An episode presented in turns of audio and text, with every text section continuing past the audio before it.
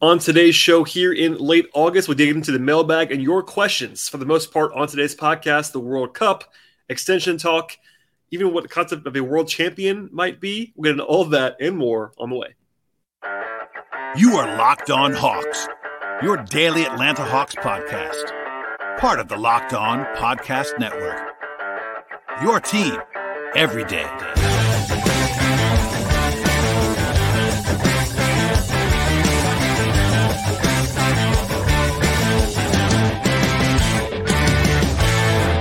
Hello, friends. Welcome to episode 1542 of the Locked On Hawks podcast. I'm your host, Brad Rowland, coming to you on a Monday evening here in late August and into Tuesday. Today's show is brought to you by FanDuel Sportsbook, official sportsbook of the Locked On Podcast Network. And right now, for a new customer, get $5, sorry, bet $5, get $200 in bonus bets guaranteed. That's $200 in bonus bets guaranteed. Visit FanDuel.com slash locked on right now to get started. Also, want to tell you at the top of the podcast, make your first listen each and every day. And please subscribe to the podcast anywhere you get your podcasts, places like Apple and Spotify. We're also on YouTube on the video side.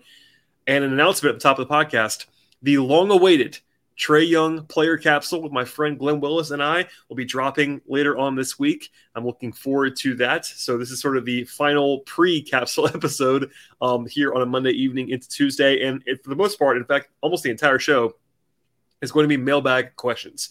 We're in the dead zone. I have some guests lined up, including Glenn, for two parts later on this week with regard to Trae Young.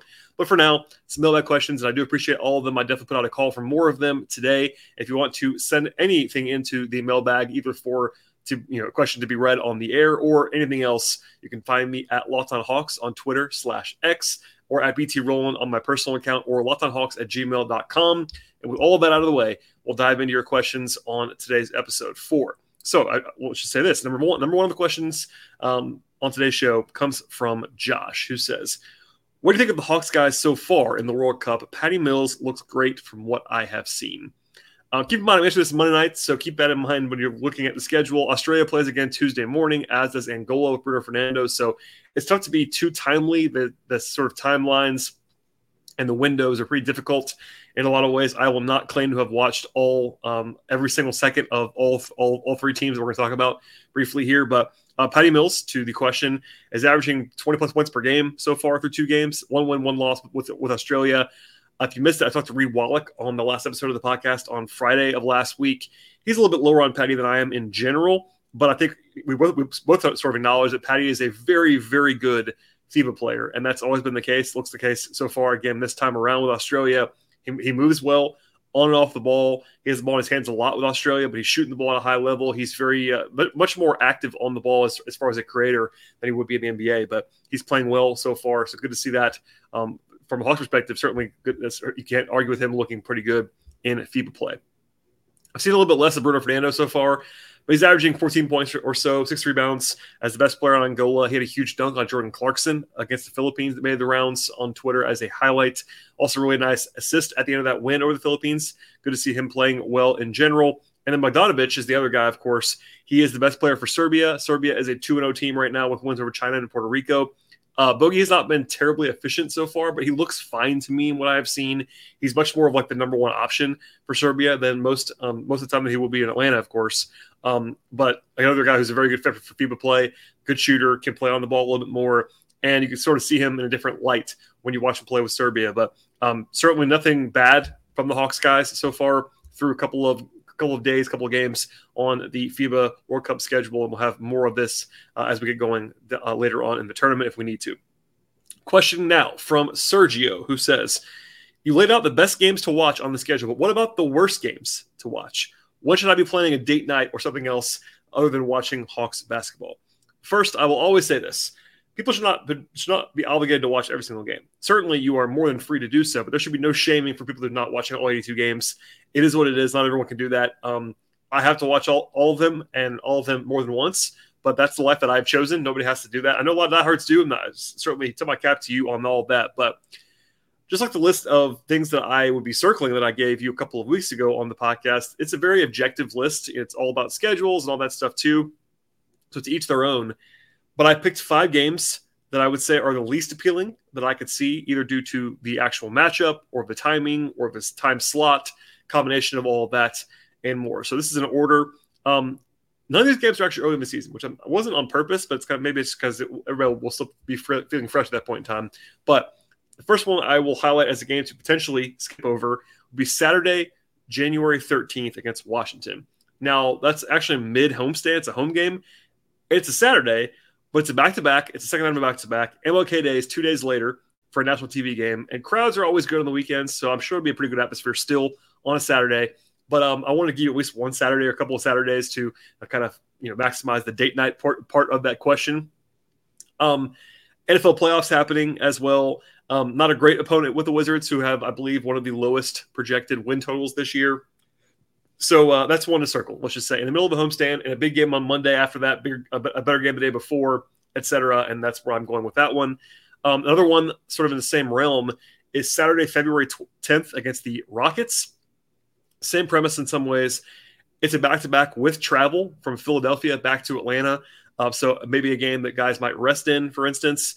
Super Bowl's the next day, so kind of a big weekend in the uh, in the football world. All that stuff too. It could be parties or whatever. Houston won't be awful this year, but it's a game that's not going to be like a headline grabbing matchup necessarily on a Saturday. So there you go on that. And the last three games that I listed are actually all Wednesdays. That wasn't on purpose, but it's kind of the way this, this all broke down.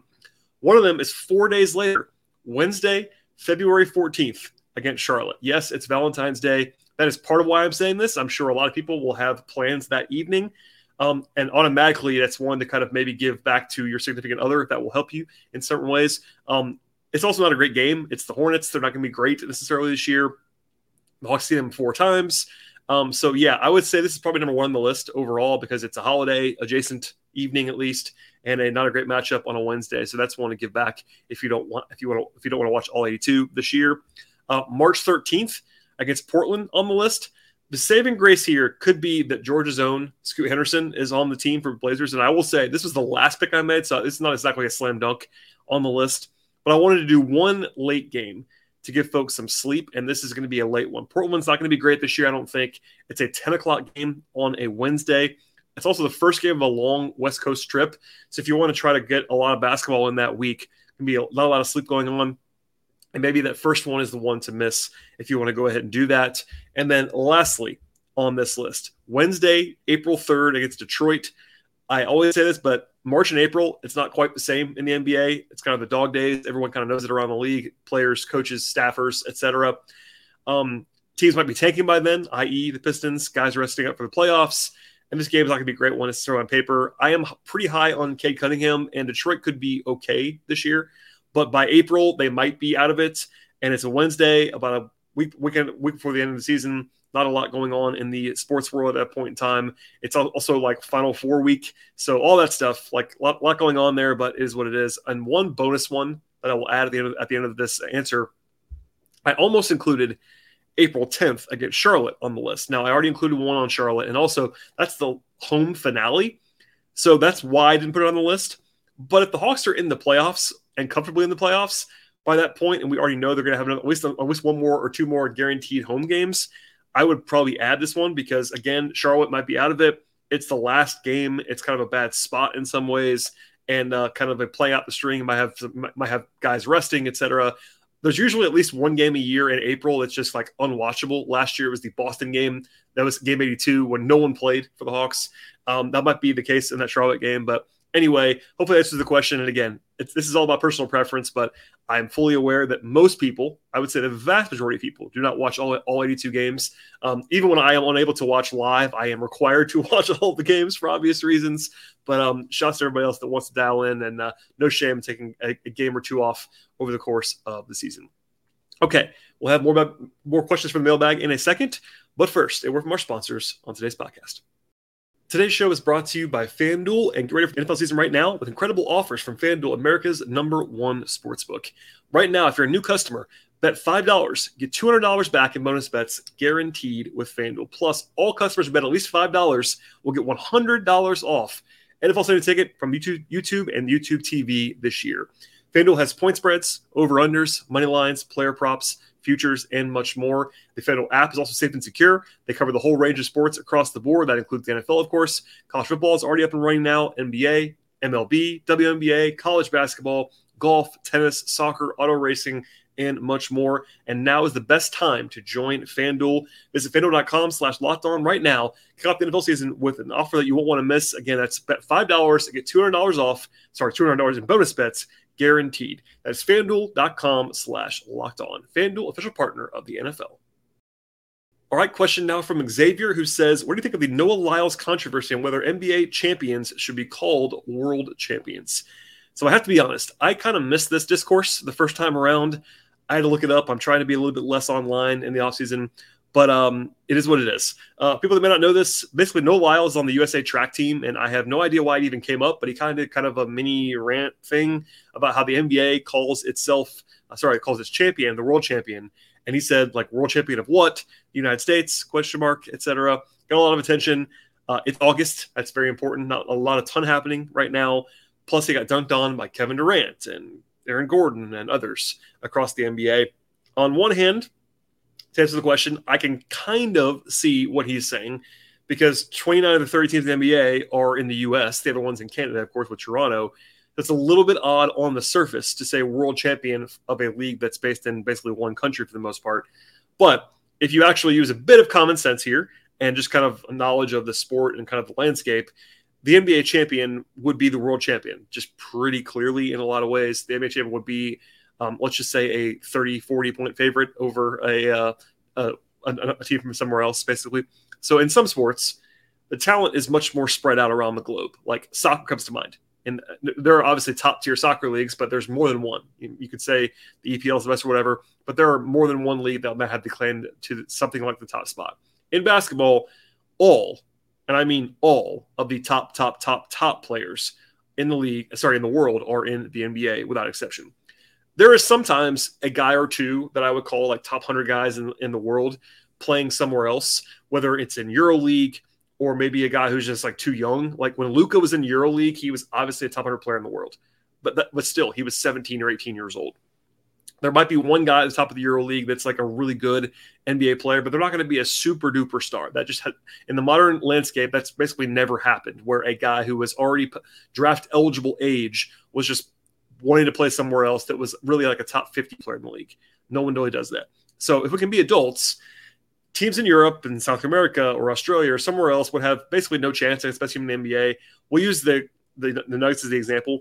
Basically, if you put the Nuggets on the court in June of last year when they have been playing with each other all year long, they had Jokic, who's a top five player in the world, Jamal Murray, etc., and they had the cohesion and the depth and all of that stuff. They would have beaten a champion in any other league. I'm very, very confident about that. Now, the gap has closed in terms of international competition. Like that, you know, 30 years ago, the U.S. when the Dream Team was running around, they were just blasting everyone. That isn't the case anymore, which is certainly worth pointing out the difference there. The most talented team in the World Cup is the U.S. by a pretty wide margin, but there are teams that can beat them for sure in the in the World Cup, and you know. There isn't the same level of cohesion at the top levels of the international thing. Like the U.S. team they do a training camp or whatever, but they're only playing a handful of games together. Like they're not on the same page like the Nuggets would be, or like the you know the, the Warriors from a few years ago, etc. Like it is what it is. But the U.S. national team isn't playing at, at the same level, so talent wise, U.S. has the edge there. But when it comes to like the club scene, which basically includes the NBA, take the Nuggets against you know Real Madrid or whoever the best team is from, from overseas, the Nuggets would be a very large favorite in a game or series in that one. So obviously there's some nitpicking here, and I get it on some level, but that's all this really is. Um, the world champion thing is maybe a little bit corny, but it's also just true in the way that this kind of breaks down at this point in time in basketball. Not always the case in other sports, but in basketball, it does make a lot of sense in some ways. Question now from Steven, who says, This is not a Hawks question necessarily, but although maybe it could be, what is your favorite NBA awards bet right now? There are a couple that seem too good to be true for me. Now he didn't list those that he thinks are too good to be true. So maybe I found them, maybe, maybe I didn't. We'll see. Um, I'm gonna, I'm gonna do probably a FanDuel deep dive on the Hawks stuff later on in the summer or maybe next month. But as a reminder, FanDuel is the partner of this podcast and the On Podcast Network as our official sportsbook partner. So I'm looking at the odds there. I think honestly, it's going to sound very square, and I get that. I think my favorite bet might be Jokic at plus 430 to win the MVP award. Now, he, he didn't win it last year. So the voter fatigue element, which was probably out there a lot last year, probably won't be there as much this year. He's incredibly durable. He's guaranteed to put up preposterous numbers when he plays. I don't love betting the favorite, but um, just to break it down for you, Jokic has to win about 20% of the time for, for it to be a good value to bet on him. And I think he wins it at least that often. So that's probably maybe my favorite bet in terms of just like the nuts and bolts. There are longer shots. Like I think Shai at plus 2,300 is a pretty good bet. Anthony Edwards plus 3,300 is a pretty good bet. You know, Luka at plus 700 might be interesting. Even Trae at 60 to 1 to win MVP. Um, I'm not just saying that because it's the Hawk show. I think when when you're Trae and you have the capability of averaging what he could average stat wise, the problem there is that you need the Hawks to win a lot of games. But you know that's possible anyway. So I think any of those guys might be pretty interesting values at their numbers on an MVP world. Um, further down the board, I kind of like Scoot Henderson for rookie of the year right now at plus 450 or so. Wembanyama is the favorite and should be, but I couldn't bet him at basically even money where, where he is right now. Um, if the Blazers trade Damian Lillard, that's a big if, but if they do, I will probably like Scoot a lot in terms of at that number. Um, Chet Holmgren is the next guy in the mix of the top three. I don't want really let anybody else deeper down the board. Um, I hate most improved player, so I'll pass that one off. Defensive player of the year, uh, Walker Kessler is my favorite bet, probably, I think, at 25 to 1. I don't think he's going to win it, but I think he could win it, and that's a pretty enticing number. And that's a, that's that's something where you kind of have to have the narrative and the numbers, and he might be able to do that. Maybe Bam as well if the Heat are good, um, as kind of their clear anchor at 10 to 1. Um, you know, I don't know. Bogey at six man of the year, 26 to 1, not a bad number. Caris LeVert at 29 to 1 on a pretty good Cavs team. Uh, Gabe Vincent as a sleeper at 42 to 1 on the Lakers because it's the Lakers, honestly, if he plays enough and scores some points. But that's a that's definitely a yay stats, yay points award most of the time. Hopefully that's enough. Like if you want a desperation, most improved player bet, maybe Shaedon Sharpe would be the one that I would circle at plus 3100 a lot upside there. But uh, yeah, nothing's screaming at me at this point in time. I'll probably do some more digging on this, but I looked at uh, when I saw the question come in today. I sort of did some, some quick digging, and nothing screamed at me. But I think Jokic is probably my favorite bet. As funny as that is, because he's the favorite, but I think he's probably the best value on the board that I could see. But I I do wish that I had bet Anthony Edwards to win MVP before the World Cup started because I think he was like 40 or 45 to 1 before that. I'm not saying he's going to win it, but it certainly would be pretty advantageous odds. I think he uh, kind of fits the mold of a guy who could have that breakout that you have to have, like the real huge breakout to be an actual MVP candidate. And then you need Minnesota to win. Same thing as Trae Young. Like you have to be able to win games and have stats, and that combination can be tricky to kind of find at this point in time. All right, last question on today's podcast comes from SG, who says, Brad, can you give us the best recent comparisons for Bey and Okongwu and contract extensions? He actually said Big O. So Big O and Bey contract extensions.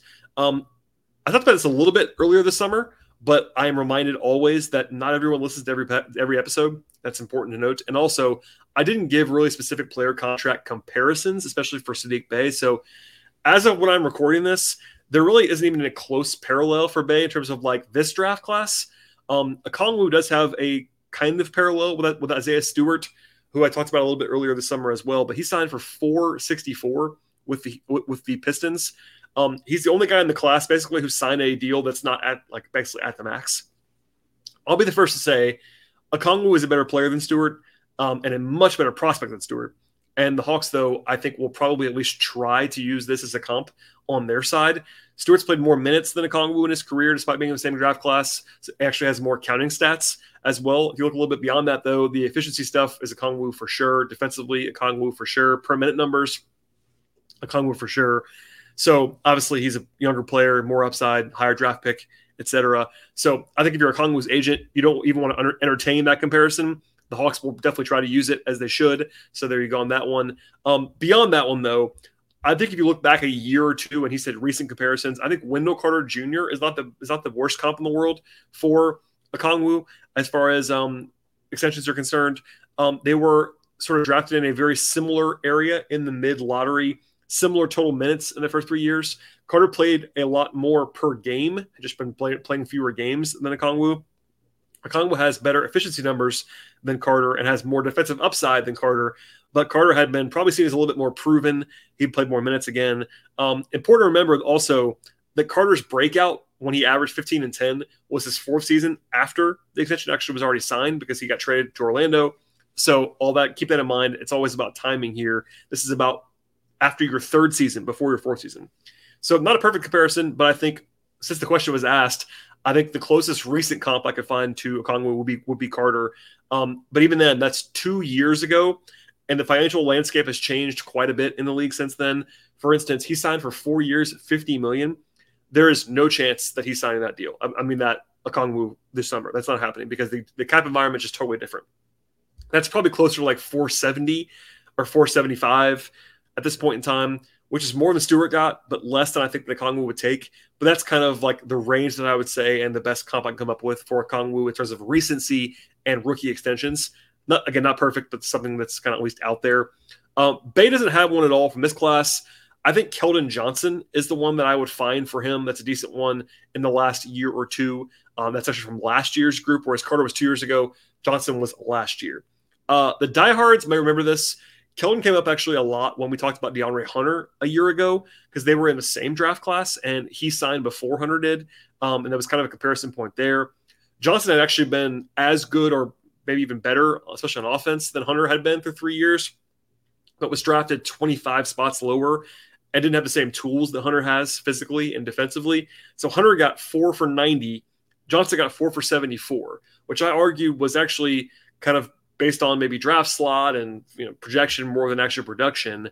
But anyway, I think Keldon is the closest guy I could find in terms of recent comps to Bey when it comes to position, production, draft slot, etc. So Bey was drafted 19th, Johnson was 29th. So that's a decent you know gap there, but nothing massive. Bey has been incredibly durable so far. He's actually played a lot more minutes than, than Johnson had played through three years, but very similar counting stats, about 14 points per game, five or six rebounds per game, uh, pretty similar on both sides there. Johnson was more efficient through three years by a decent clip because Bey's two point shooting was very, very rough in Detroit. Keep that in mind. His inside the arc game was not very good with the Pistons, but similar rebounding numbers, not great. Um, pretty bad defensive numbers on both um, for both guys at this point in time. Johnson is much more of a smaller wing type. Um, whereas Bey is kind of bulkier, more of a combo forward, plays a little bit more at the four, etc. Not a bad comparison though. Um, again, you know, Johnson got four for 74 a year ago. It was a little bit less than that. That was including incentives. So it was actually about 468. But that probably translates to like 475 now, 480, something like that with the new cap jump. And it's going to be happening already. So that's probably more than I would give Bey right now if it was me, because, you know, of all the way that I feel about this, but that'd be understandable in terms of the range that he might be in. I know there's some sticker shock with 20 million a year, but with the cap, with where the cap is, that's like sixth man money, seventh man money at this point in time moving forward. And that's probably what Bey projects to be in a lot of ways, like fifth starter or sixth, seventh man. That's that's kind of the range that he's in. The reason, though, and just I'll say this, I'm sure I've repeated myself a lot on this in the past, but the reason I, I would probably not give him that much that, that much money right now would be I don't think he's likely to get much more than that a year from now. And my philosophy generally, not firmly, but generally speaking, on the team size, that is, unless it's sort of a star level player that can make you look silly and get a lot more money um, in the future, I'm not looking to do extensions unless they are like what I believe to be genuinely positive value contracts. If a guy signs a deal that I think is just like what he should have signed for, I probably wouldn't do that as a team. It's not terrible, but I probably wouldn't do it. Hunter's a good example. I think that's a deal that I would not have done and I think I think I think if they would have waited, they would have been much better off. Um, that's obviously a one-off, but I said the same thing when it happened. Like I didn't like hate it. I don't think it's a disaster, but if you want to do it over again, I think that objectively speaking, the Hawks would have probably gotten him for less if they had waited a year. Um, that isn't always the case.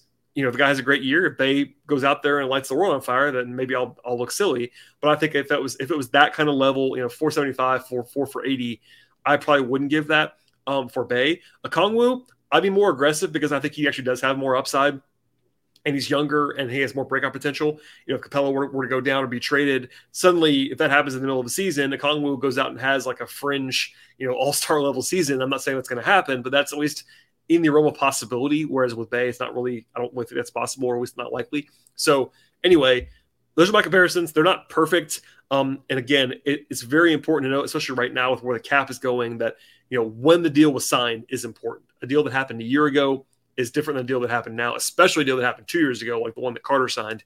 But um, c- close comparisons, I would say Wendell Carter for Okongwu and uh, Johnson for Bey. There are other options that are not quite as appealing. And again, Isaiah Stewart's going to come up for Okongwu, I think it's at some point, but that's where we are right now. And again, um, I'm not holding my breath anytime soon for these deals to get done. If they get done, most of the time, guys either get done early, like i.e., like right away for, at the high high end, or they wait until like all the way into the season or close to it. It has to be done right before the season starts. And the last two years, they've had Kevin Huerter and DeAndre Hunter basically the last day that they were allowed to sign extensions. That's a very popular thing that ha- that happens, especially in the middle of the first round, and that could happen again for either or both of Bey and Okongwu. Okay, that's it for today's podcast. Again, I'll uh, have more content later on this week. The plan is the two part player capsule with myself and Glenn Willis talking about Trae Young in a similar fashion to what we talked about the rest of the roster earlier on this summer. So stay tuned for that. Please subscribe to the podcast anywhere you get your podcasts. Also, do go ahead and do that more than once if you really want to support the show. Best thing, best way to do that is to download and click around episodes and cross platforms, etc. YouTube, Spotify, Apple Podcasts, etc. Follow us on Twitter as well, slash X, I suppose, at Locked On Hawks. Follow me there at BT Rowland.